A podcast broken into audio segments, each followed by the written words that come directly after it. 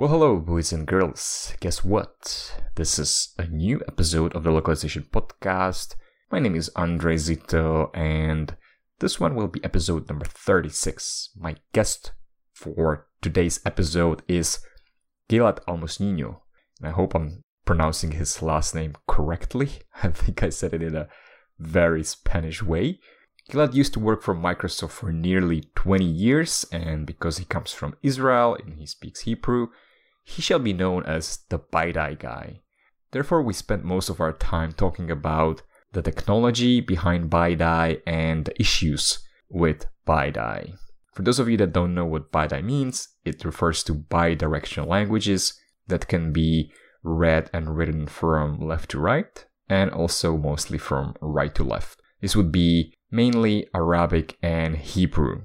In his career at Microsoft, Gilad has been pushing a lot for a robust and inclusive design because a lot of these issues with BiDi languages and with localization in general can be prevented if you have a better design at source. In this interview, you can find out why Spotify and Netflix did such a good job for the Hebrew market, but the tech giants like Microsoft, Facebook, Google, and Apple kind of dropped the ball and don't care that much about the Hebrew users anymore. Why is it like that? And what is even worse, I learned why the customers don't have the power to do much about this. And this is where Gilad comes in. He's a very proactive guy and he really wants to change the whole world, I would say, to make the user experience for BiDi users a lot better. So, in this interview, you will also find out more about his initiative and how you can participate and help him. So, without a further ado, this is episode number 36 with Gilad Almosnino. Please enjoy. Gilad, finally, again. Yeah. Round two. Version 2.0. SP SP1. Let's go. Welcome to the podcast, first of all. Right. Thank you. Great to be here. How are you doing, Lai? I'm doing great. Not too bad. You have a special time in in a month, right? when it comes. To- Yeah, yeah, yeah, yeah, yeah, yeah, yeah. And we'll get back into that probably later. yeah, maybe we can talk about it later. So, where exactly are you right now? I'm uh, in a small town uh, in North Israel, uh, not too far from Haifa. Haifa is the big city. Uh, a small town called Kiryat Tivon, about um, 15,000 people. Is that your hometown? Yeah, same town. I, uh, I I I was born there. I actually live in the same house uh, that I, I'm 42 now. So uh, back to my childhood home. Yeah. I remember when we were doing the recording for the first time, you were a little bit mysterious about your age. Really? yeah, I think yeah, I was just listening to the recording and before we started doing this, and I think you were saying like, okay, now if you tell me about the BiDi issues when you first notice them, then we will guess how old you are. Yeah, yeah, yeah, exactly. Because uh, I think you were you were asking about uh, you know uh, when was the first time you saw BiDi issues, and then I said, wow, you're, you're gonna find out very quickly. I uh, I uh, when I first saw a computer, it was running DOS. So yeah, okay. But you didn't get into localization in Israel, right? no, no. Um, I actually moved to the states uh, when I was young, and um, um, and uh, I think when I was around twenty, uh, a friend of mine said, you know. Um, I was going through college, and, and a friend of mine said, Hey, you know, Microsoft is looking for Hebrew native speakers to test out the latest version of Windows that's coming out, which was Windows ME. And he said, You know, it might be a fun gig. They don't pay a lot. You know, it was like 15 bucks an hour or something. But, you know, you might enjoy it. And, and I had plans. Like, I, I thought, you know, hey, I'll just work at this gig for about six months or so, save enough money to go to India. And, um, and, uh, you know, and that's, that was my expectation. Uh, ended up being about 20 years in the company you know um, so, Why did you yeah. want to go to India? I don't know. I i just you know it was one of those things where maybe maybe i was spiritually connected uh, to to india or something just you know something there was you know the adventure. Was it supposed to be your first time to visit India or? Yeah, yeah, yeah, yeah. No, I haven't been. I actually haven't been there at all. so I never got to go to India. Never got to it. Um, but um, it was just one of those things when you're. I don't know. When I was 20 and I wanted to be adventurous, I said I, would go to India or something, right? Um, so that's that was the motivation. There was nothing behind it. Um, but yeah, I ended up uh, taking a rather long trip at Microsoft, which was just as entertaining, I think what what made you stay at Microsoft for so long? Like, how do you remember your first work experience with them when you didn't think about the job very seriously? I, I always thought about the job very seriously, but I think uh, uh, I, I don't know what the drive behind the job was. I, I initially started as quality assurance, right? And um, I think very quickly people realized, you know, they offered me a full time position within less than a year because my, my work was was very well, very good. Um, tends to be a lot more buggier, but it also requires that the person looking at it has a very deep understanding of what's going on, you know. Um, but I think very quickly they realized that, um, you know, you can't you can't have me just doing quality assurance because the issue I would find, a lot of the issues were design changes. And so having design changes come at a very late stage is a very big problem. Um, and so very quickly, you know, I kept the quality assurance title for quite a while, maybe like 12 or 13 years, but my job was nowhere close to quality assurance. Uh, I was basically free to do whatever I wanted in terms of impact on the product and vision and so the title really wasn't anything that drove me ever. The, the team, the, the title, it was never an issue, right? Like it was never something that I felt bound by. So my, I, I was always trailblazing, if you will. When you had this freedom, was it related only to Hebrew or was it about internationalization and BiDi languages in general? I think the fact that I was so good at what I did for Hebrew and Arabic and BiDi in particular allowed me to venture to other areas as well. You know, um, sometimes the issues come out with the BiDi languages a lot more clear than they would um, on other languages. And so when you're able to take a, a, issue you found on BiDi and say, wow, but if you think about some of the other locales, they're going to get impacted by this, then quickly you start not just thinking about BiDi, but just thinking about the larger picture of internationalization. Um, some some of the issues are design changes, some of the issues are technical issues, but a lot of I think the internationalization work is being able to project a vision forward for a product, and that takes very special people, right?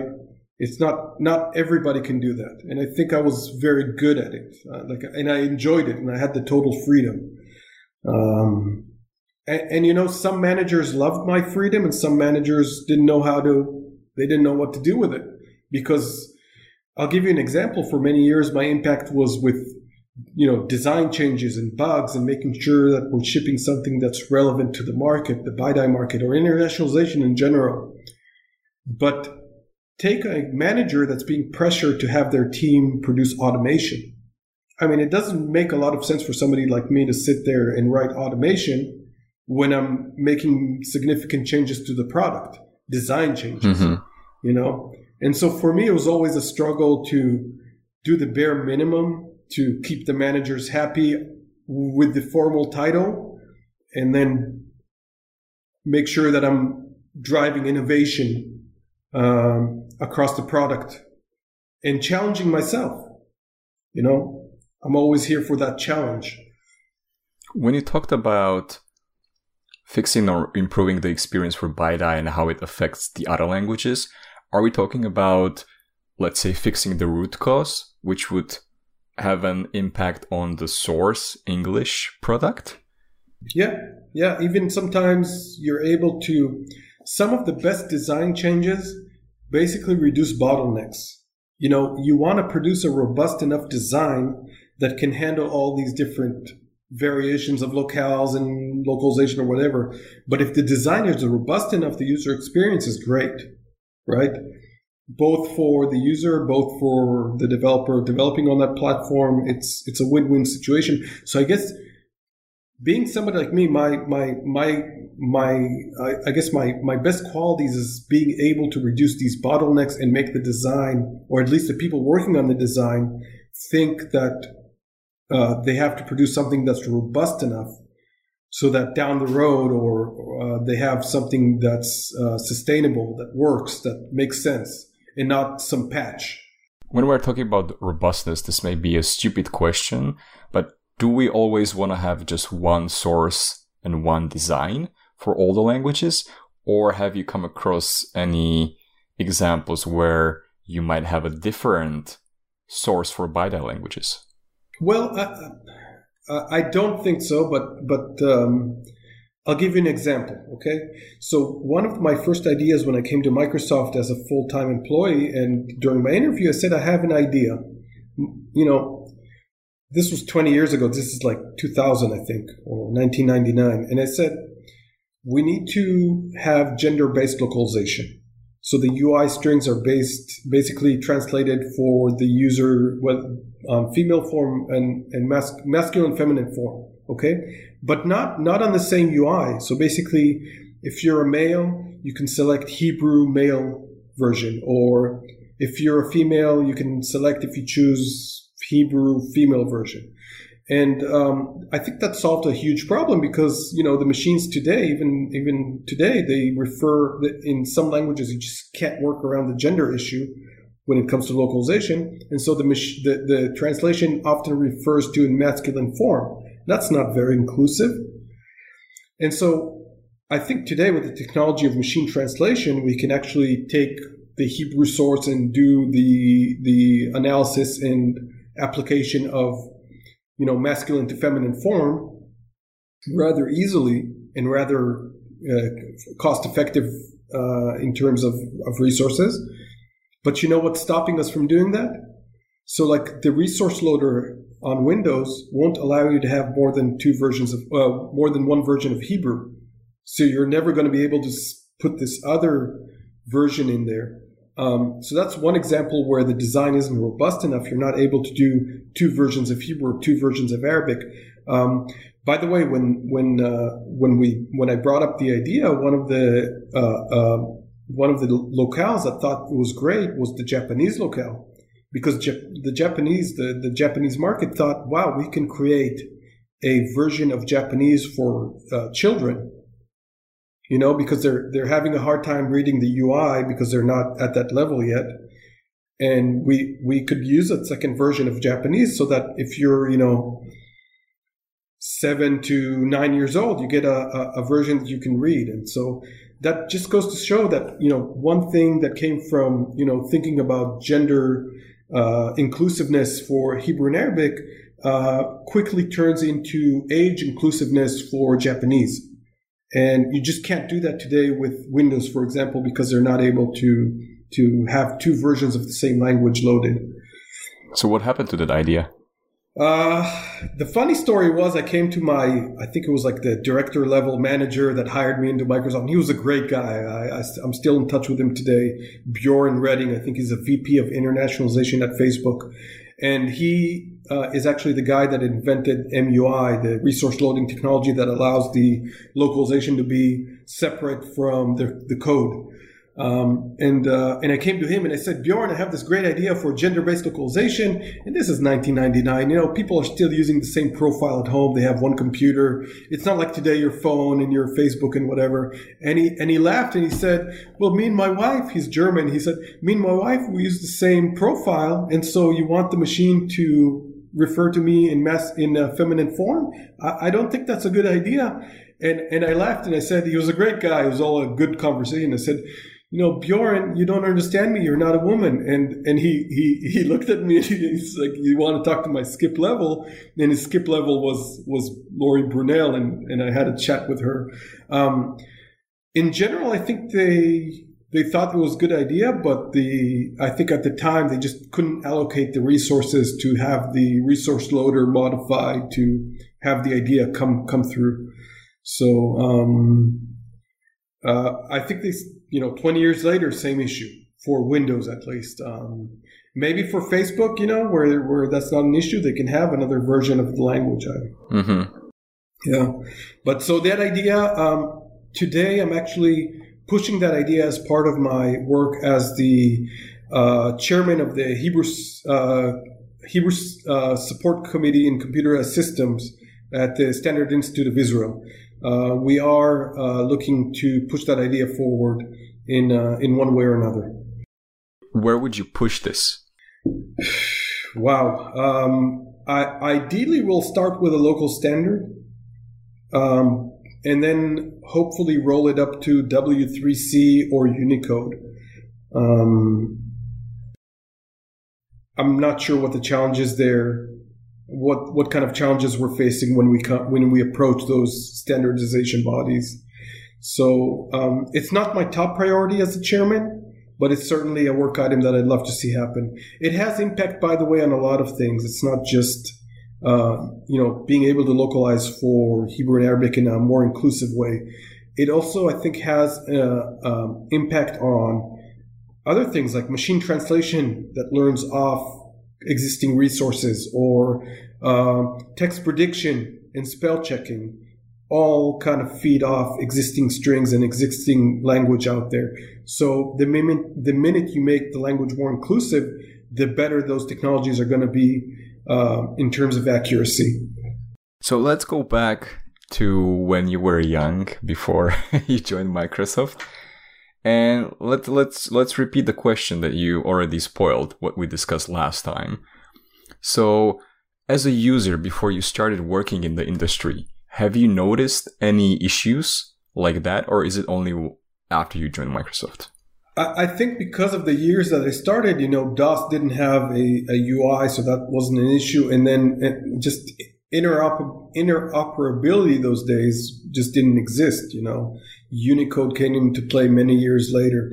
Um, so I didn't really pay attention to those issues because software wasn't even available in most cases in, that, in, in languages like Hebrew and Arabic. Um, let alone an input experience of any kind. And so I think it was only Windows 95 or 98 when Microsoft finally released a Hebrew and Arabic version of, of Windows. And um, I might have gotten a glimpse of that, but just to make kind of put things in perspective, Windows, I think 98 came two and a half years. I mean, the Hebrew version of, of Windows 98 came probably two years after the original release, just to show you how difficult the release process was at those those years. And um, so I, I, I wasn't exposed to those things very much before I started working for Microsoft. And but the one thing about you know going into Microsoft and, and starting to work on Hebrew and Arabic version almost immediately because it's a pre-release build. I mean the issues are so clear right? Like you're seeing UI mirroring bugs and all and text layout bugs, and those were probably the two biggest bug categories. Uh, those are very easy to spot for the trained eye. So yeah, let's talk about the issues in a bit more detail, and maybe you can also compare it to the situation right now. Um, right. Um, let's start with software. Software, right? And Windows in particular. I mean, any any software, but I think the two biggest challenges for anybody going in this market is uh, UI layout, UI design, because the Hebrew and Arabic markets require that uh, the UI layout um, is uh, repositioned so it flows from right to left. It, so, and that's a, a significant amount of resources that have to be invested in making sure that that happens correctly. It's not a, a switch you flip and everything just magically happens. And that, you know, and we'll talk about later about probably how engineering systems and design systems today just just don't do that well. Um, and so for a developer, it's not about switching something and making sure that the UI layout is is uh, is working correctly. You know, there's a lot of thought that goes into it. Imagine um, it's not just the just the UI; it's the experience, right? You have a lot of things that you have to take into consideration uh, when you reposition the UI to flow from right to left. Um, because not everything flows purely from right to left. And take, for example, a media control. Uh, if you have a multimedia player, um, the play button, the back and forward buttons, next track, forward track buttons are actually left to right oriented. What happened is the markets received, you know, tape and cassette players and CD players from, you know, that were just manufactured in probably in China, and, and that's what they received. So they were used to seeing the play button flow from left to right. They're used to having the, the track controls flow from right uh, left to right, and they they also want to see the progress bar on something like that flow from left to right. And so, if a developer approaches a media player that's built for English and it just says mirror this, all of a sudden everything flows from right to left. It might look okay, but it might just the user is not going to like it. Um, and so there's a lot of thought that has to go into what makes sense there in terms of mirroring the UI. Um, there's also a lot of back end work that has to do with um, content. So imagine if you have like a swipe control for flipping between pages on a book. Okay, so usually if you're flipping a, a page on a book, like a PDF reader, where the pages are spread horizontally, then um, you'd flip from right to left to go to the next page on English, right? And so for Hebrew, you have to go if the if you'd you'd think that in Hebrew you'd have to go from left to right to go forward. And so if we if we want to circle back to robust design, it's not about hard coding the direction because you never know what kind of book you're going to open. So imagine having a UI that's English and you open a Hebrew book. And now you want to be smart enough to understand what the content is and then make your UX interaction adjust appropriately. That's robust design. That's perfect. That's natural.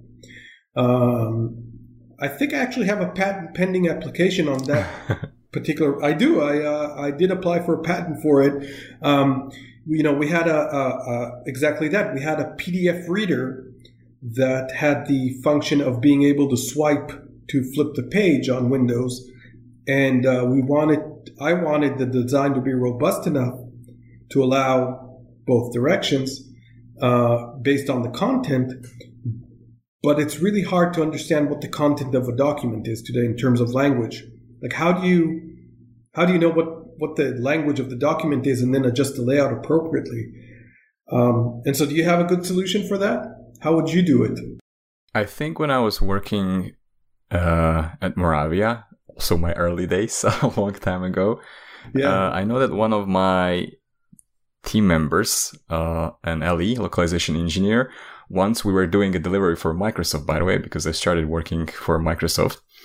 Right. Uh, Windows, by the way, as well. mm-hmm. Yeah, yeah, and, yeah. And he he swapped due to file management uh, inconsistency. He swapped Chinese simplified and Chinese traditional.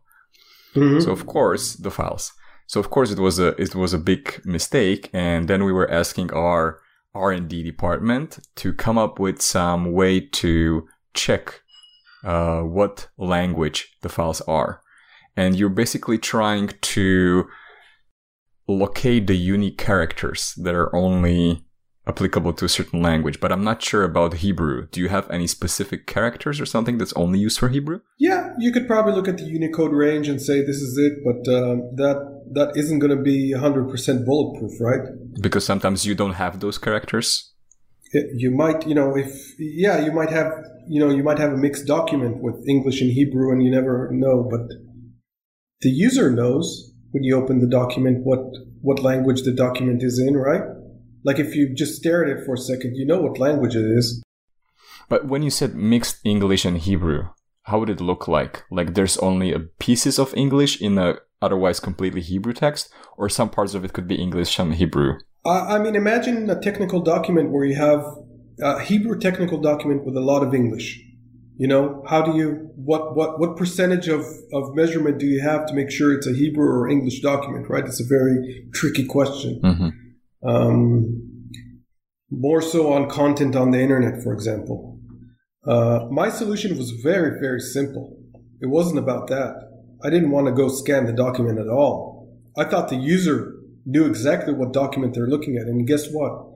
the initial swipe direction is the direction mm. of the hmm. document. So the minute the user swipes, you know which direction uh, the document has to flow. And so that's a I have a I have a patent pending application. I think I don't know if it went through or they canceled it, but uh, that was my basically patent pending moment, if you will, to make sure designers are robust enough. Mm-hmm. Um, and um, yeah, so that's about uh, robust design and user experience and UI, UI layout, and directionality in UI layout.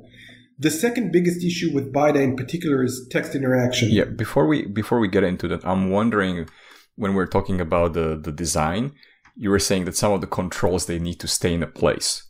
So it's not like revert or flip everything globally. So how how are these exceptions handled? Like can you the design software you can set some controls at as okay, stay like this all the time and flip the I haven't seen a design system to date like I, I recently looked at Adobe. Adobe has a design uh, product. I forget what it's called. Um, and there was internationalization features like pseudo localization, which was really interesting. But there's nothing about mirroring UI. Um, a lot of the knowledge today about which controls get mirrored is out there. Like I, I wrote a very robust uh, set of guidelines on how to mirror certain UI elements and um, but the design systems don't take that into account because they just they just don't look at BiDi in particular. So it's not like you're able to take your design in any design system and just flip it. And for the design system to be robust enough and smart enough to say, you know, if you have an on off button that's horizontal, you should probably mirror it.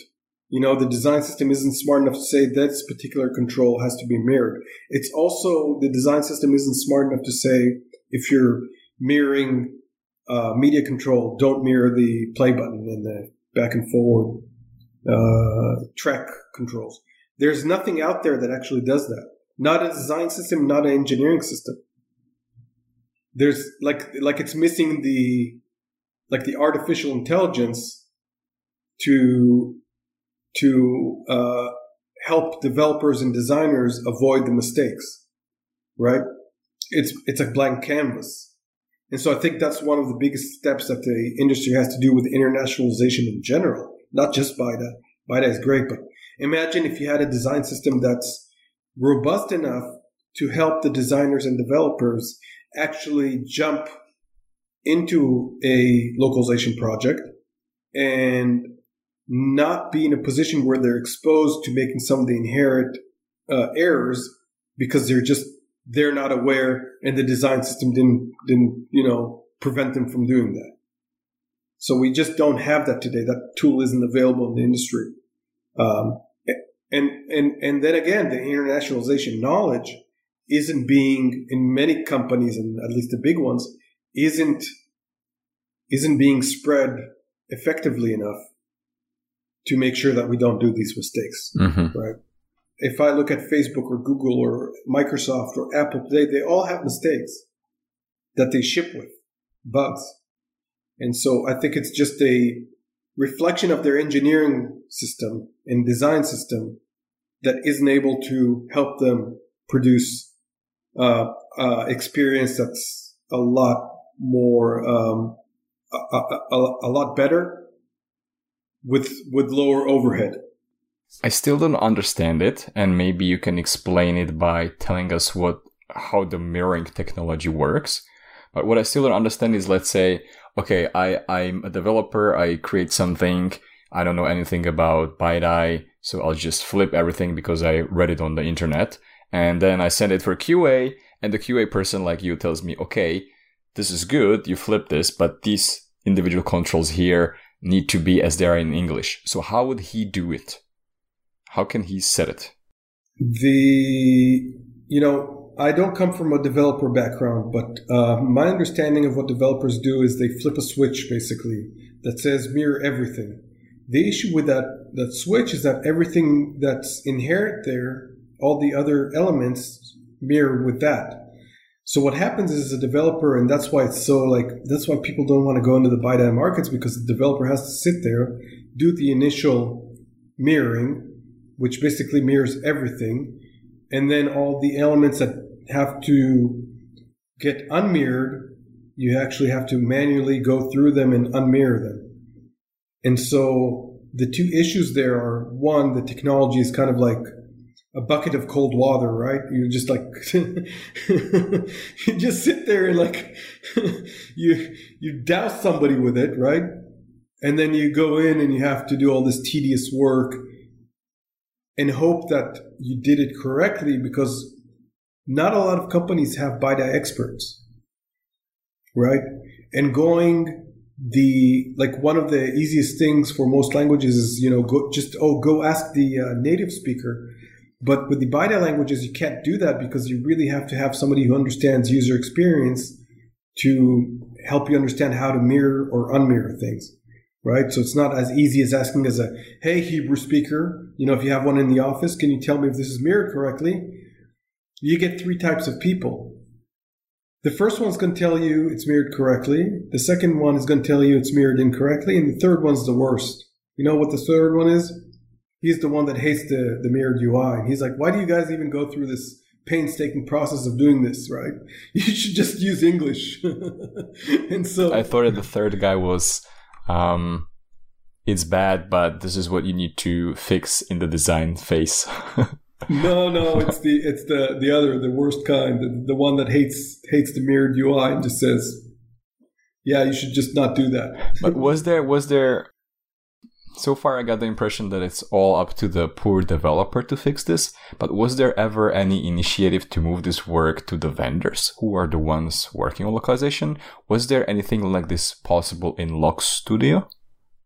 Uh, I think maybe in the past they had some power to do that. I hope they've stopped doing that because you know just having a robust system means that you're doing this through the code and not through mm. the localization layer because that's buggy. I mean, imagine you know the localizer you know does that incorrectly and then you're trying to figure out whether the code is is introducing the issue or the localizer is introducing the issue and that was a lot of the work for the localizers uh, at Microsoft to understand whether or not the UI mirroring issue was introduced from the localization process or from the code.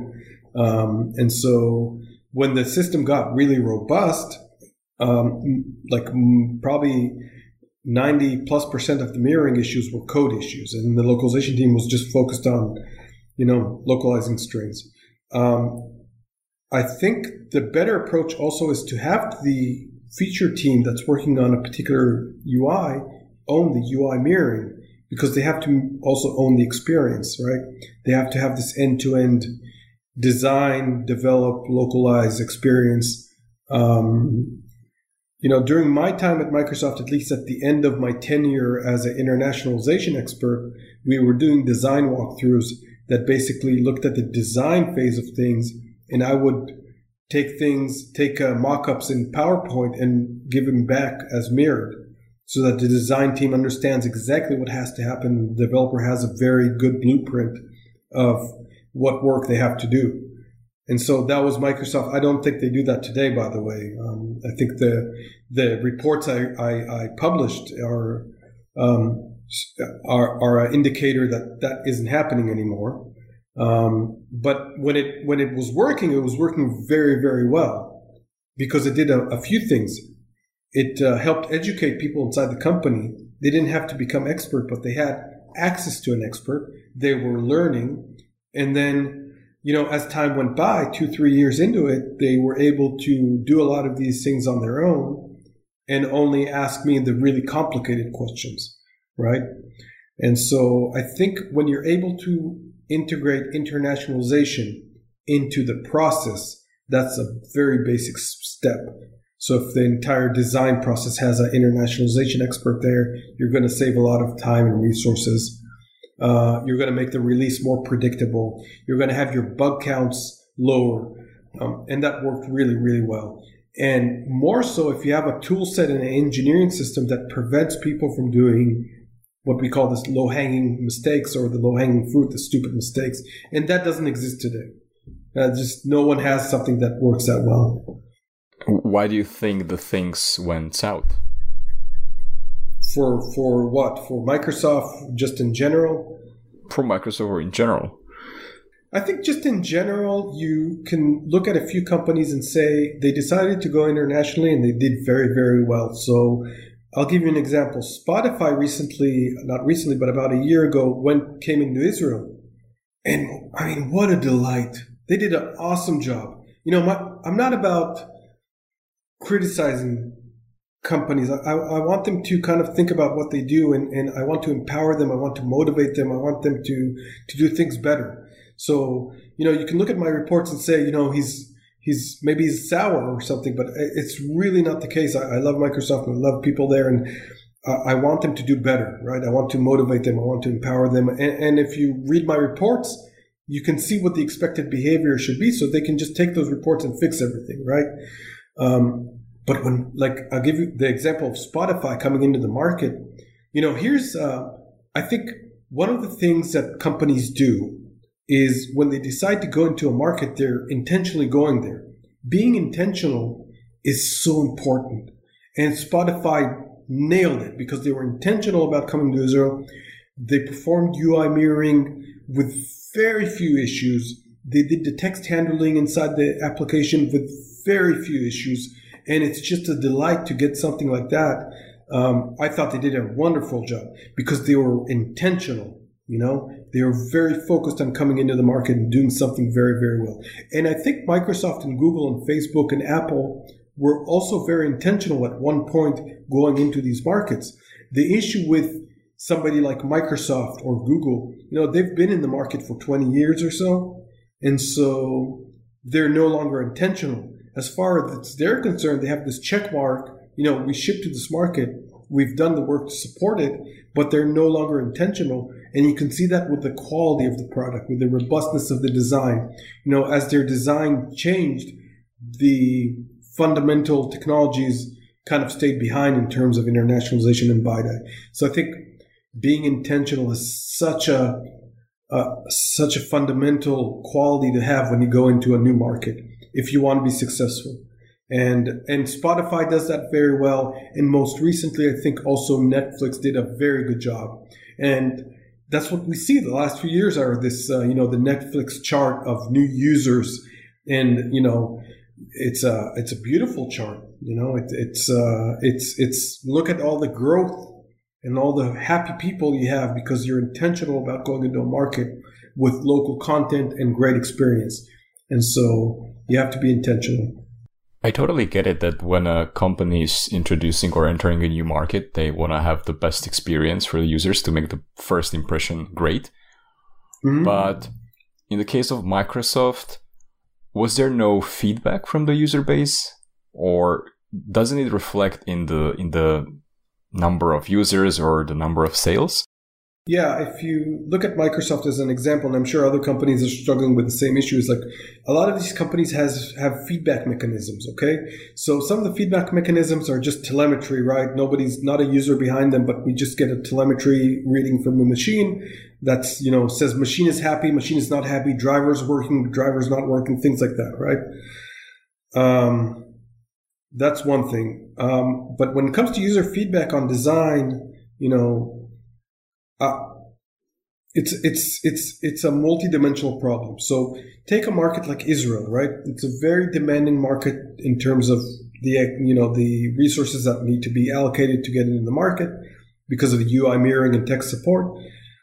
And uh, but Microsoft, for example, with the Insiders program, uh, has a huge bucket of feedback. Huge bucket of feedback. You know Israel is nine million people on a good day when everybody switches on their computers. Even even if if they decided to have the uh, I don't know a crowdsourcing sponsored event with everybody sending feedback, you get nine million.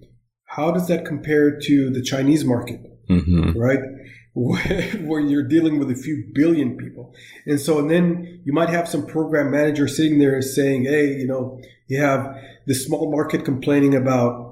Issue compared to the Chinese market comparing uh, complaining about an issue, I, I think it, it comes to the point where they're not able to scale the feedback program to be locally relevant. And that makes people very, very frustrated because they feel like they're getting a, a a reduced experience. They feel like a second class citizen. They're, they don't feel included. You know, it's all about inclusiveness and being able to inclus- inclusively add user feedback regardless of market so that they feel like somebody's tailoring the, the, the product for them. And so I think with big companies like Microsoft, the, the feedback from smaller markets is it just gets drowned, right? Mm-hmm, mm-hmm. And so, and then you have the language barrier and other things, right? So that's one, one, uh, one, uh, one aspect, one dimension of the user feedback issue when it comes to international markets in general. The second thing is like, I think that a lot of these companies have unconscious cultural bias when it comes to international feedback. And, and I say that in a way of they need to be cognizant of that issue. So I think some people will have an easier time prioritizing a piece of feedback that comes from the market that they're in at that moment.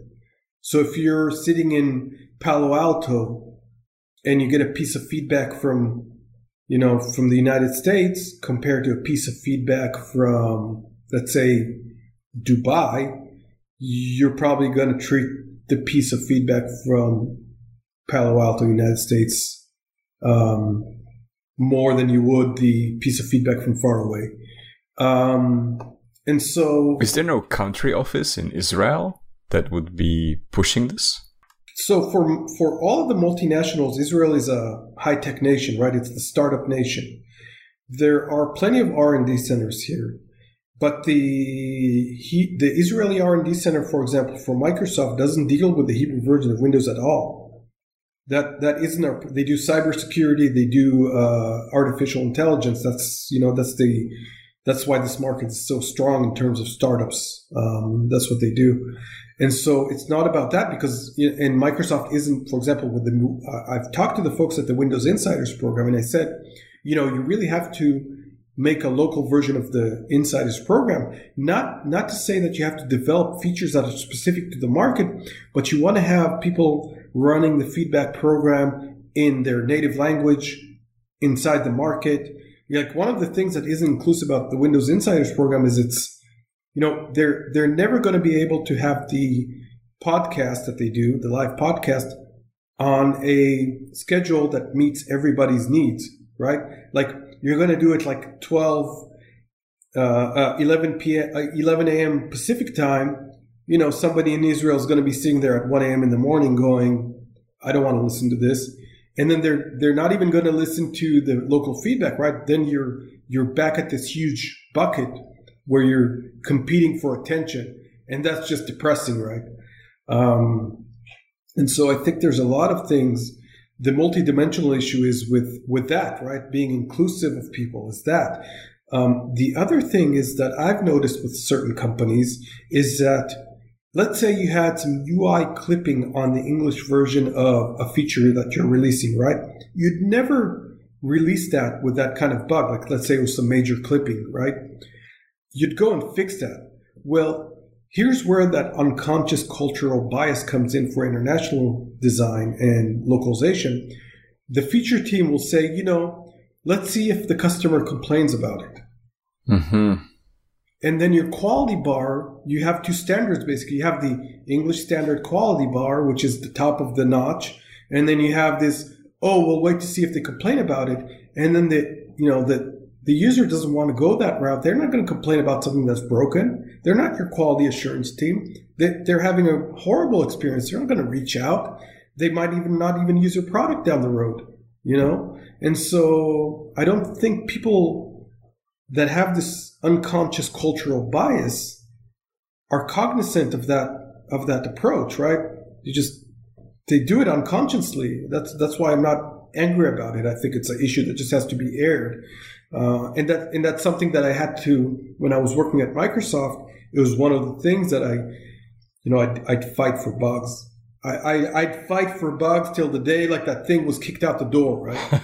um, it, it would drive people crazy but what I was actually fighting wasn't the technology, it wasn't the, it wasn't that, it was the, the bias, right? Like I don't want my customers to complain about this. This has to go out the door just like it would for English without this clipping or without this horrible bug. And so you, you could see that today.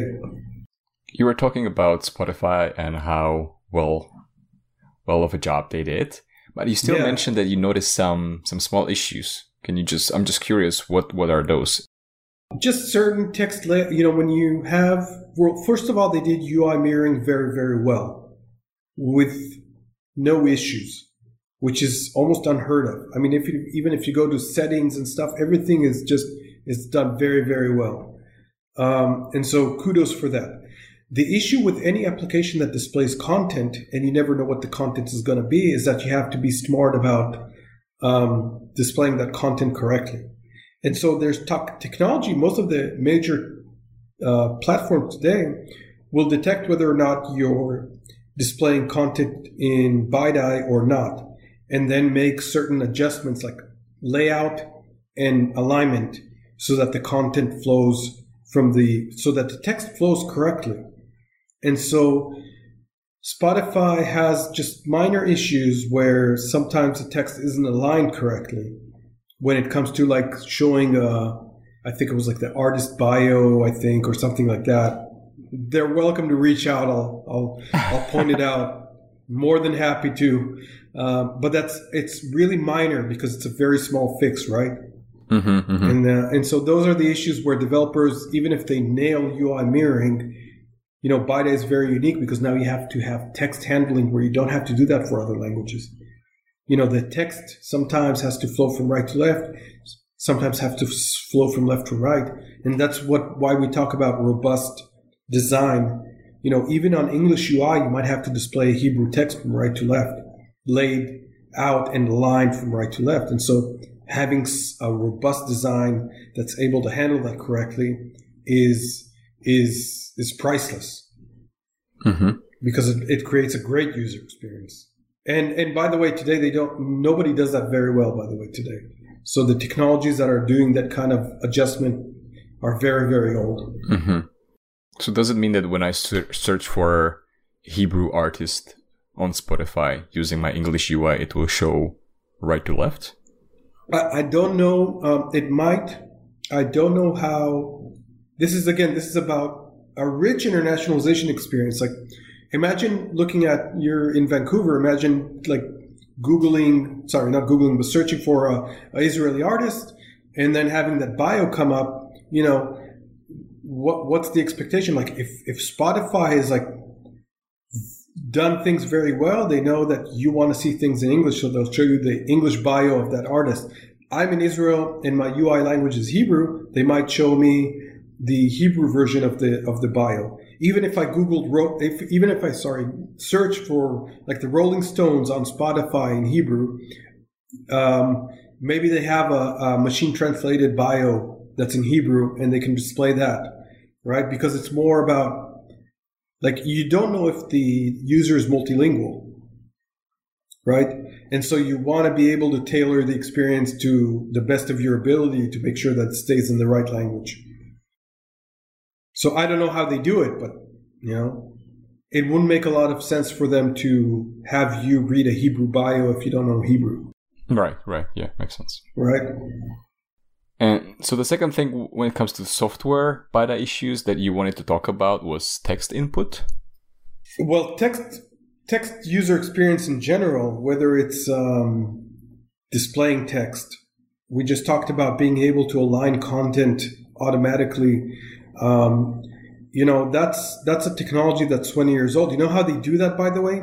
In most tech stacks, whether it's Google, Microsoft, Facebook, whatever, they um, they try and sample the first few characters of a string, and then if it's if it's a BiDi string like Hebrew or Arabic, then they'll apply the right properties for the alignment and layout. Okay, and so um, that can go horribly wrong because you could have a, um, a English string that starts with a Hebrew word. Like if I said Haifa and Tel Aviv are city names in Hebrew, and Haifa and Tel Aviv were spelled in Hebrew, and that's the beginning of the sentence, then the the rendering engine would think that's a Hebrew string and align it from right to left, and then you get a reading order issue. Like the strings go all over the place.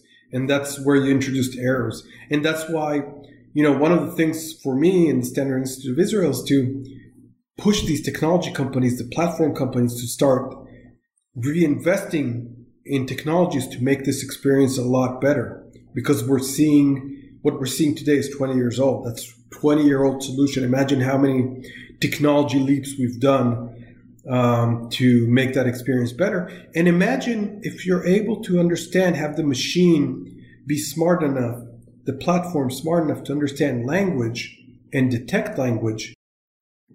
That has impact for other locales, not just BiDi. And imagine what you can do with that. I mean, so you really want to get to the position where you understand the string. If you're displaying a string, what is what is the uh, what is the language that that string is written in, uh, so that you can make all kinds of other great experiences. And so for us, that's a huge thing, right? Because like when it gets wrong, and it often become like it's when it's often wrong, the experience is horrible. Like imagine having a full sentence aligned incorrectly, and every time you try to get to the beginning of the line, it it's basically all over the place, right? Because it's it's not it's not uh, even. Mm-hmm. And so that's a very poor experience. Um, and then on top of that, when it comes to the text input experience and text selection experience, all of that is today on every major platform influenced by directionality of the string. So uh, I'd love to, maybe we can integrate into this uh, podcast a demo, a video demo of how bad text selection is on Hebrew and Arabic under certain situations so people can visualize it. You really have situations that aren't very, um, they're not corner cases where the user will try and select text. And, you know, in English, when you select text from left right, right left, whatever, it's a, it's a continuous motion, there's no breaking points, right? There's no spaces that are unselected in the middle. Well, in certain situations, when you have like a mixed language strings in Hebrew and English, and you start selecting, at, a, at one point, the selection becomes um, unlinked. You actually have a big chunk of text that isn't selected in the middle, and the selection process is kind of flipped around and reversed and then goes in the other direction and then flips back to the original direction. And um, that has to do with the fact that um, all of these all of these technologies are based on the Unicode BiDi algorithm. That's uh, the Unicode Consortium, the big uh, uh, standardization body. And the BiDi algorithm there, it's a very smart algorithm, but it's 20 years old. And one of the issues with it is that it's not backed by usability studies, right? And so one of my biggest um, pushes in the Standard Institute of Israel right now is for every standard that we push, and one of them is text interaction, is to have robust usability studies so that we can back up our our research and standardization efforts with real user data and not just expert assumptions, right? Because I'm an expert, but I'm sure that I'm going to learn some new things about how people use computers, right? And this is one of those prime things where I have to have the data so that I can go to Unicode with my standard and say, not only is the standard, uh, you know, it passed rigorous standardization um, uh, requirements in Israel, and it has a bunch of subject matter, matter experts behind it, it also has here here are the usability results, right? Like here they are. Um, we actually I, one of the other things I did is bring into the um, committee uh, experts in. I have a PhD candidate that is doing a PhD on UI mirroring and how that impacts the ability of a user to understand the UI. Julia Goldberg, remember that name. Um, and she's also going to be responsible for helping us kind of shape the usability studies around our standardization efforts for UI layout and text interaction. Um, and so we're very, very happy to have, we have another expert. Um, we're, we're, very happy to have these experts come in. We have another couple of experts coming in that are um, uh, leaders in Israel for data visualization. There's no standard today that indicates whether or not you know a chart from, should flow from right to left or left to right. I've been in the business for 20 years. I can't tell you the answer for that. You know, and here are these people that are in the market and they're experts, but it's very important for me to have them also back up their their standardization efforts with usability studies. Um, so for data visualization, for example, we have some crowdsourcing that was done for uh, user research, and we found that uh, the guy that did the the research um, basically found that you know 70% of people prefer charts from left to right and 30% of you know BiDi speakers prefer charts from right to left and so how do you create a standard that's robust enough to accommodate both of those you know how do you how do you make sure that you don't trump uh, 30% of your users, right? Trump or trample. Uh, sorry, my English is my second language, right? Um, and so I think one of the one of the initial ideas that we're going to bring into the usability studies is to mesh um, user experience with an UI layout for data with uh, accessibility and what if we had a indicator on the chart that would indicate to the user whether or not they should read the chart from left to right or right to left? And so that that might be a possible solution where we integrate the best of all worlds to make reading charts more more uh, e- easier and, and more coherent. So would the chart be just in one direction with an indication of how to read it? Maybe it's a chart with one direction that with an indicator, like a little arrow that says, you know, you should read this from left to right or whatever. Maybe if you wanted the design to be robust and and people wanted to flip that, mm-hmm. then you could click on that little arrow and it would flip it to right to left, and then they would remember your preference, you know. But still, but still, kind of, you know, indicate that you know a, a chart reads from from a certain direction and those are exactly the things that we're investing in in terms of usability. Um, and this is where companies that uh, you know produce these solutions aren't aren't able to think about these things because they're not intentional about coming into this market and they're not aware of this issue. Correct. Right. So we're, I guess, we're very focused, and we are very intentional about making sure that we spread the standardization so that it impacts design on the major platforms, right? And that's my other job, being able to reach out and take these standardization efforts and not keep them local. Make sure that they go to Unicode, make sure that they go to W3C, and uh, and so that we have uh, a very uh, robust set of standards that's actually internationally recognized. Is Hebrew very different from Arabic when it comes to all these issues, or no, no. Um, just just to give people a, a, a sample uh, example of first of all, there's I think 420 million BiDi speakers in the world. That's that's quite a large number, and I don't think people I don't think most um, software developers uh, understand that. Um, there are differences between Hebrew and Arabic, uh, not a big deal. I think uh, percent symbol positioning varies.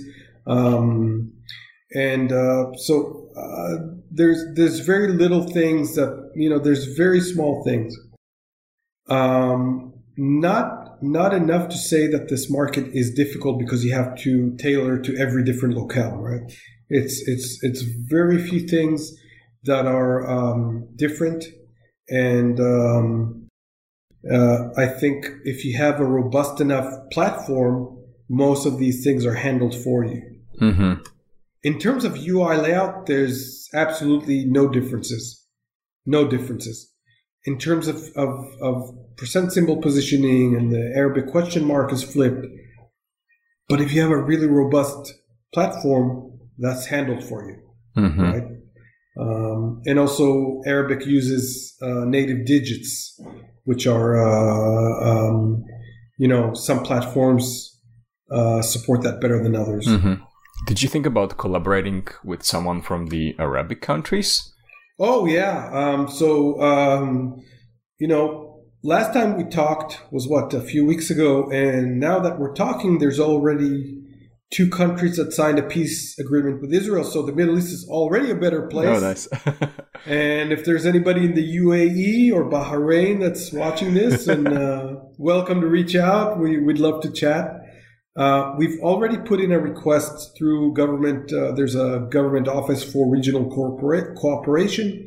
We've already put a request to uh, uh, reach out to our counterparts in UAE. Um, frankly, I don't need that office to do that. Uh, I, if I knew who the people were, we could just start working. I don't need this official. That that's never been my mo. I, I don't I don't do the official. Um, um, but I, I do have connections, for example, in Egypt, and we do have uh, people from Jordan helping us with the Israeli standards. Um, and when I was working at Microsoft, we worked with a, a variety of people from the Middle East.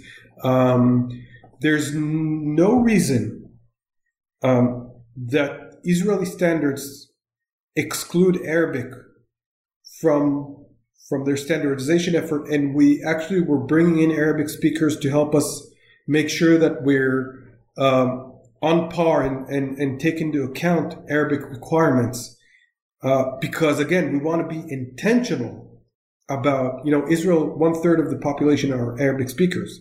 We want to be intentional about providing them an inclusive experience, a great experience. Um, and so that's why we're, you know, we're making our standards more robust so that they include regional considerations.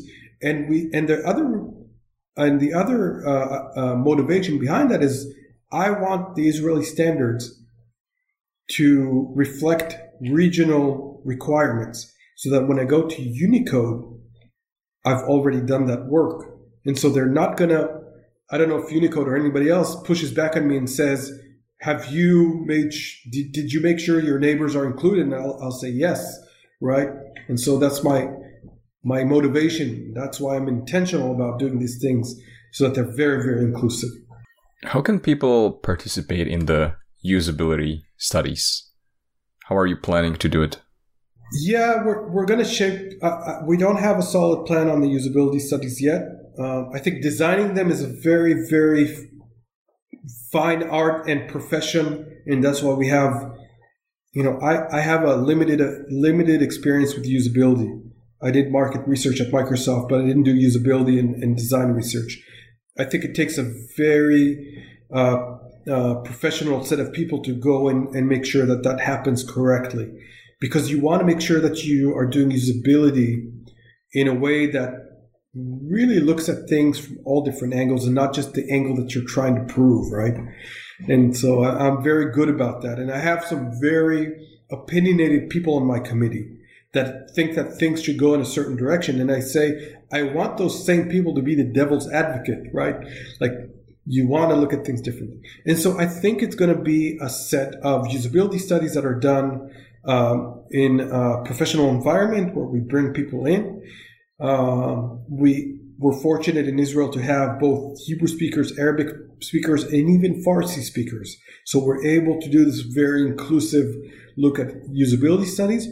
And I hope that we're also able to crowdsourcing crowdsourcing through the internet so that anybody that wants to participate, we're going to be able to to include them so that we have a larger sample set. It's about creating that large enough, you know, the critical mass so that you have enough input. And so when the time comes, um, if you're, you can follow the committee's work on LinkedIn. Uh, we have a page there that I update, or you can follow me and I'll make sure to announce that we're doing that kind of usability study. And we'd love to have people, you know, participate. Uh, all kinds of people, not just, you know, that's the other thing. How do you get the right demographics? Not the computer geeks. how do you get the how do you get the teachers? How do you get the information workers? How do you get the government employees? How do you get the people who work with these things day to day to participate in user research? And that's a very big challenge. Mm-hmm. Anything else that you want to cover when it comes to BiDi? Um, no, I th- I think. Uh, I, I think we've covered most of it. Yeah. Um, I, I can tell you that I'm very passionate about BiDi. Um, and I'm I'm very good about asking people about their experience. And one of the things that um, drives me is to produce better experiences for people. Uh, I'll give you an example. My my oldest daughter goes to elementary school, and they're you know they have the elementary school has an Office 365 subscription, and they wanted to do the annual reports. You know, and they generated like a Word template. Somebody worked on the Word template very hard it was a very, you know, templates can be tricky, right? But when you have multiple people editing uh, a template, then it becomes even more tricky. And when you have multiple people editing a, a document in BiDi, and the directionality of the text is so unintuitive in terms of the errors that the user can introduce, um, that becomes a nightmare. And my the, my daughter's school actually had to pay an additional they actually had to hire an external company to provide a Office 365 based solution for like five grand so that they're able to produce a so they're able to produce these reports. And that just goes to show you that being intentional about going into a market, you know, maybe 20 years ago, this was a, you know, uh, uh, acceptable experience, but today it, it's, it's not. And so you have to be intentional and you have to keep being intentional about supporting a market. What was the problem with the templates? I don't get it. Is it like the text input or just the way you get the templates? So when you're typing in Word, for example, or, or even um, uh, Google Docs, um, there's a little control that says alignment, right? Like you can align the text in any direction. But in BiDi, it's more complicated because you also have to adjust the UI, the text layout so that the order of the words is correct. So you could have left aligned right to left text. That's not a problem. You could have, so if, if you wanted to have right, right aligned English sentences, you can have that and they'll read correctly. But in BiDi, if you align the text and get the layout incorrectly, then you're going to have all kinds of characters just jump around, like the, the comma, the periods, the, the exclamation marks. Um, and so people will sit there for hours trying to adjust the alignment and not the reading order, which is a different control. And that just goes to show you that the solution doesn't work anymore because it's not intuitive and the users just aren't aware of it. And it's not new. It's been there for 20 years. Right. And so that's, that's a really big issue because it just goes to show that nobody's intentional about having a good experience there. So, besides BiDi, clearly excited about, what are you curious about? Uh, I'm curious about a lot of things. Um, most recently, I'm into the human design system, mm-hmm. um, which is a system that allows a person to understand how their personality works. What are the mechanics of their personality? There's a few types in this. There's five types in, of personalities in this system, and uh, a very detailed map that helps you understand what are the unique mechanics that you have in you, and how how can you live in a more calibrated and precise way so that you feel um, that you're um, that you're feeling good, that you're correct, that you're living your life the way you're supposed to uh, on, on many levels, right? And so being able to, to look at that, that's one of the things where I found in the last few months, um, you know, personal development. You know, I thought for many years I was an alien. Seriously, man. Really? People what? just, yeah, people looked at me and said, you know, what, you know, what's going on here? What's, this guy's all, you know, how do you, very unique, right? How, how did it manifest to be an alien? Like, did you not fit in anywhere? I had a, a, you know, living in the United States for 20 plus years, right? I always had a calling to come back to Israel. And so people around me would ask me why. You know, you have a great job here, you're enjoying yourself, life is good here, you know, it's, it's great. Why, why go back to Israel? And I always had a vision of going back to my house here in Israel that I'm, you know, I returned three years ago. And um, turns out my design is very sensitive to its location and its community. And it, if I'm not in the right place, if I'm not eating the right food, if I'm not around the people that I'm, I feel are supposed to be around me, then I'm not in the right place. Right? And so when I found that out, that all made sense. The other thing about my design is the only consistent thing about me is inconsistency. Right. And I think we've talked about that. Like, how do you handle that on the professional level, right? And so today, when I'm, you know, I do um, a lot of consulting work. How do you handle that on the consulting level? Because you have to deliver at a certain date, right? And so today, I have a a relief when I, I don't promise. I try not to promise to deliver on a certain date. Not because I don't want to, because you know there's other things that are driving me. And so I try to give myself a larger, you know, uh, time frame to deliver on things so that I don't feel pressured and I don't feel miserable trying to accommodate for that, you know, that deadline. And so that's the human design system that I'm in. And that's been probably the biggest um, pivot that I've done most recently in recent months. I can imagine that when you were working at Microsoft, it was pretty much deadline driven, right? Um, no. Um, uh, I, I was true enough to my design while working at Microsoft. I have to sample things. I have to be very, having the need to sample things. I have to be very, I need a variety of things around me. So when the manager or ma- when my manager um, you know, one of the things where they would let me do what I need to do was really letting me live my design and everybody around me thrive because, you know, one day I'm working on tech stacks, other days I'm working on UI layout, another day I'm working on user locales or whatever, and another day I'm talking about design robustness, right? So every day is a different thing. So I'm it's not that I'm shooting all over the place. I'm sampling and giving a, a reflection. I'm a reflector, by the way. I'm 1.3% of the human population, the rarest type of design there is. And so I'm reflecting to them what I think is the vision forward, not necessarily working on it, uh, but allowing them to see things forward so that they're able to execute on it. And so when I have all these things together, I'm in heaven right? And so deadlines, yeah, deadlines came and went. Some of my managers knew how to um, leverage my design to amplify. And that's the best thing you can do with somebody like me. And other ones wanted to condition me, which was the worst thing you can do. Because I anybody who's being conditioned is going to be miserable. But anybody who's living their design is going to be very centered and very, very happy. And so I've had one manager that that just knew that I don't think she was aware of human design, but she was very spiritual. And so working with her was great because she very quickly understood how my mechanics work and used that as a, as the best tool you could, right?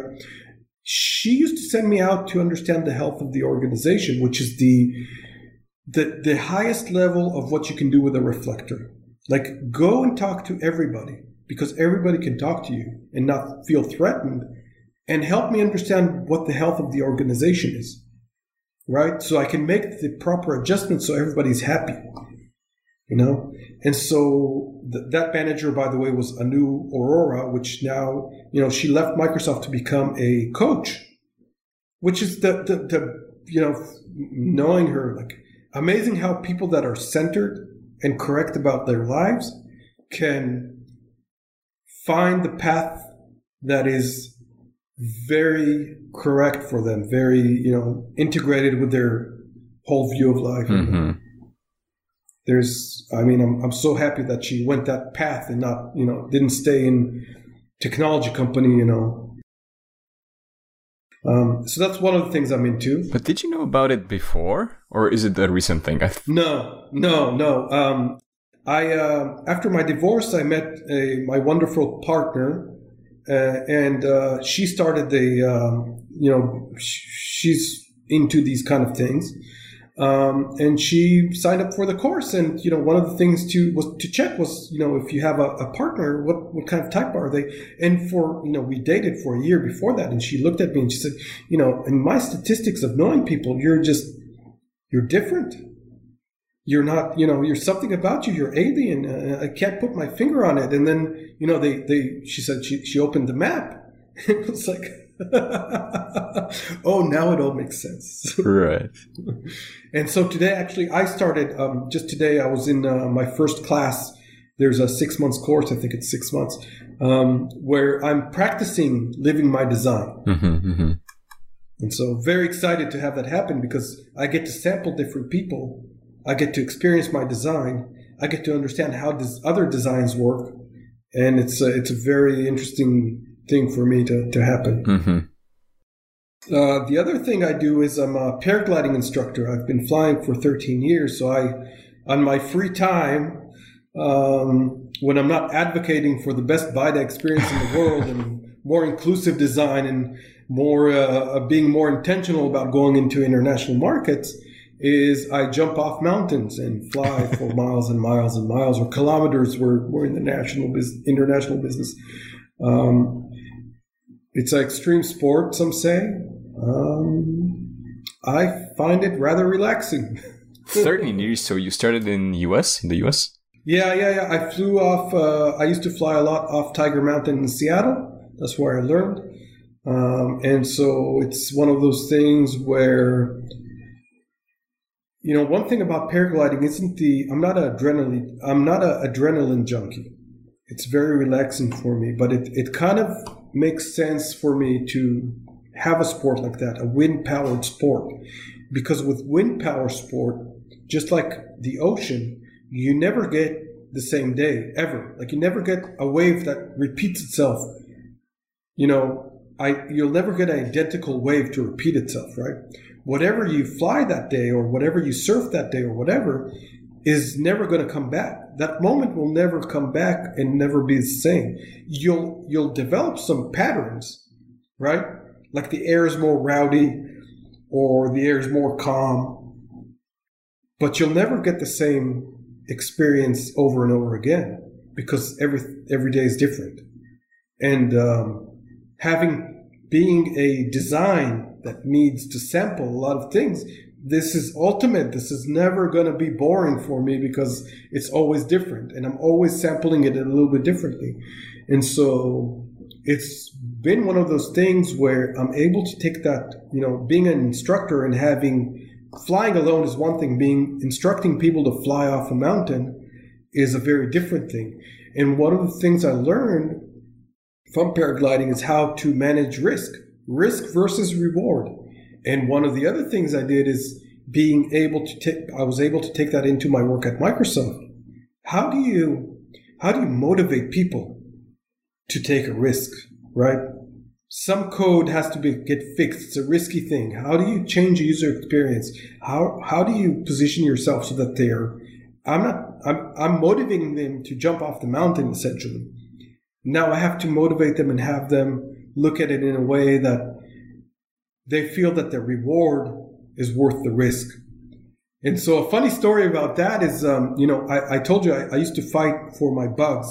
You know, when you have a, a milestone based system at a certain level of the, when you reach the end of the milestones, you know, you know, the, they stop fixing bugs because they want to stabilize everything. And so only the toughest bugs get fixed or whatever. And some things you have to live with. And, uh, and, and most people would back away. They say, Oh, the bug bar is here now. I'm not going to talk about this bug anymore.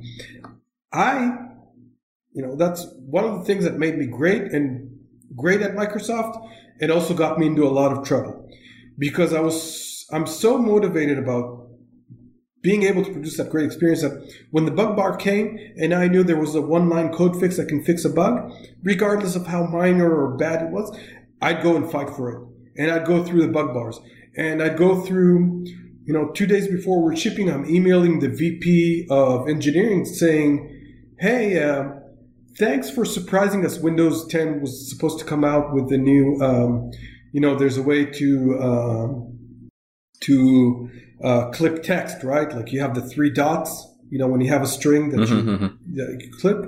Um, there's um, string clipping. It's called. Uh, so there's a way to do that with three dots. Well, they wanted to have a surprise, and they decided to do like a fade effect.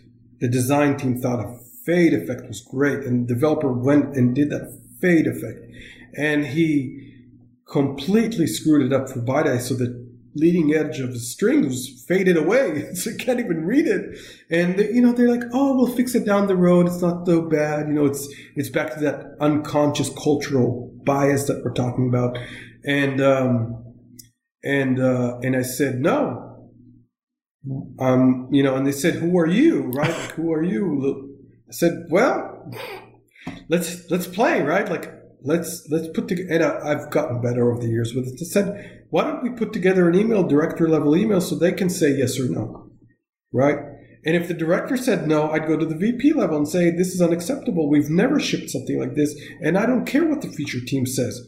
We're not doing this."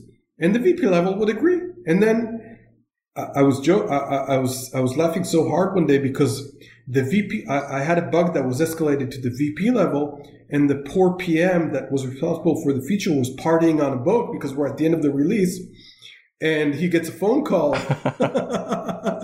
and they're like, "Come back in, we have to fix this." Right? and he's like, "Where did that come from?" Right? and so, being able to take those risks being able to motivate people to take those risks is something that I brought from extreme sports, from paragliding, and um, and so that my my actually my secret weapon there was I had to motivate people sometimes and say, I, you know what, do me a favor, just go and fix this, and I'll take you out for a flight. And you know their eyes were like, oh. and so that was my secret weapon, and nobody knew about was how do you um, I don't know what you call it. It's not. It's not the. How, how do you, it's not blackmail, right? It's uh, it's the opposite. It's like how do you incentivize bribing people? Bribe. How, there you go. How do you bribe your developers to do stuff you? how would you motivate me? Because I share with you that I have fear of heights. Mm-hmm. So I think the experience would be great if I overcame the initial fear. So how would right. you motivate me? there's there's a few things you have to consider. First of all, the flight itself, if you're flying level, is very slow. You're doing about 15, 20 miles an hour. So it's kind of like riding a bicycle very quickly. There's no motor. Uh, and if you do the flight at the right hour, there's no like turbulence, right? So the flight, you know, for somebody like you, when I take people up, I make sure to feel whether or not, like one of the questions I ask people is, you know, if they say they're they're they're afraid of heights, you know, only like three to five percent of the pop, world population is actually afraid of heights, where they step up on the ladder and and become uh, they have visually visual problems, right? Like they they start seeing things, right? Uh, and if you don't have that issue, then you you're not really scared of heights. You know, even I, when I stand, you know, if you go up to the Space Needle in Seattle uh, and and look down below, you become scared, right? So it's more of a fear of falling and not the fear of heights. And if you have just the fear of falling, well, that's that's okay. You can overcome that. Um, and so once you realize that, and if you have a good instructor, then you you're able to have a calm flight. Like I would not do things to you like if you don't like roller coasters, if you're not the type that gets on a roller coaster because they like it, I'll have a very calm level flight with you so that you're able to have a great experience and you're able to feel that you've achieved something, even if you won't do it again ever. But you'll have that sense of accomplishment. And that's back to the risk versus reward. Your reward versus the risk, if you have the right person with you, is substantially, the reward is substantially better or bigger and you're able to walk from that experiencing from that experience and then challenge yourself to do other things and so that that would be my you know motivational talk to you right?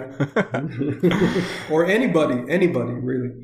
Um, going going back to to localization my notorious question what do you think is wrong with our industry? I i, I think Actually, I know, I don't think, but uh, localization is looked as the redheaded stepchild of everything, of, of, of of uh, of the development process, and that's a that's so it's a multi-dimensional problem problem. But I don't think you have um, the the robust enough experience, whether it's design, you know, you don't have the robust end-to-end engineering systems today to make localization inclusive enough so that you're able to produce software that goes internationally without a huge overhead. It come it's it's from the level of the research isn't inclusive in international markets. The design systems aren't robust and inclusive of design, you know, design considerations for different markets. So basically, the, the, the, developer experiences aren't robust and, and, inclusive enough of international markets. And what happens is, so every one of those pivot points is left to struggle with the shortfallings of their design or design systems, right? Their systems. And, and so how do you scale internationalization so that it doesn't become this mouth to ear kind of, you know, tribal knowledge, right? Like me and you know a lot about this, and if we sat together, we could talk about it for hours. But imagine the poor developer that has to sit there and figure things out, or the designer that's trying to figure things out. They're still relying on this tribal knowledge, and the technology hasn't been developed to have a robust enough end to end system that allows a designer to sit in front of a design system and have some kind of artificial intelligence uh, to say, hey, you're going to mirror this for this locale. Here is what you should do, or here's how we've done this for you, and here's why. You know, so that you're able to have a system that's smart enough to not only do things correctly so that people that don't have the knowledge are able to come into these locales with very little friction, but also to educate them as you do this this kind of work, right? And and, and today that's re, you know relying on people in the tribe, the internationalization tribe, the localization tribe, and uh, and that has to transition into a technology-based solution so that we're able to scale, so that we're able to not be seen as a tax. You know, we're perceived many times as a tax. How many of our localization colleagues sit there and say, "Oh, you know, the the design team finally let me sit on the design sessions, but they said don't say anything." How, what? I've heard that multiple times from different companies. Like the design team will let you sit in, but they won't let you comment so that you don't disrupt their design process. That's not being very inclusive, you know? And so that's an issue. That's a real, that's a culture issue. That's a, uh, uh, in, a uh, technology issue. How do we stop becoming a tax, you know? And, uh, more so in big platform companies and companies that are in it for the long haul, companies that are no longer intentional, companies that have people transition from role to role. How do you make sure that tribal knowledge transition into significant improvements in design and engineering systems so that people don't make mistakes? I think that's our biggest challenge. That and the unconscious cultural bias that has to do with you know the r&d process in many companies when it comes to international users. And and i think that's a, that's that's a huge that's a huge iceberg you know? And so those are the the main things that concern me about the industry in general uh, because you're seeing more and more big companies shrink their localization teams because the technology is there to do machine translation or whatever and and if they think the localization team is just about translation, then they stopped innovating. You know, that's when the innovation stopped because they're no longer think about their international user. They just think, oh, we're just going to relabel everything and should work. You know, and that that doesn't work. That that's when innovation stopped, and uh, that's a big concern. I think this would be great final words from you. But just in case you want to end more positively, what would be your final words to the industry, the people listening? Um, don't be afraid to be a trailblazer. Don't be afraid to challenge the status quo. Don't sit and think that the current standards in design systems and engineering systems aren't um, aren't something that you can change. Like, don't be afraid to do it.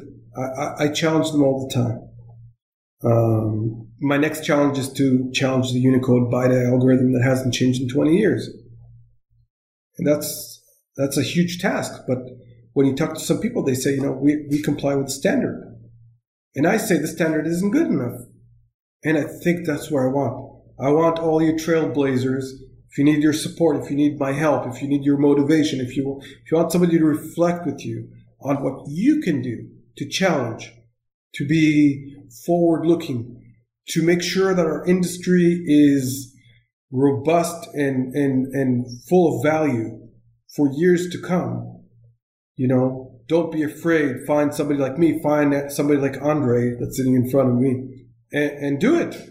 Do it. You know, I'll be more than happy to, to help. Great. It's perfect. I have nothing more to add. Thank you. thank you very much, Gilad. Looks like we finally made it. Yeah, thanks for having me. It's, uh, it's always a pleasure. Thanks for having these podcasts. They mean a lot. Yeah, no problem. Thank you. Awesome. Have a great day. Bye. All right. Cheers. Bye.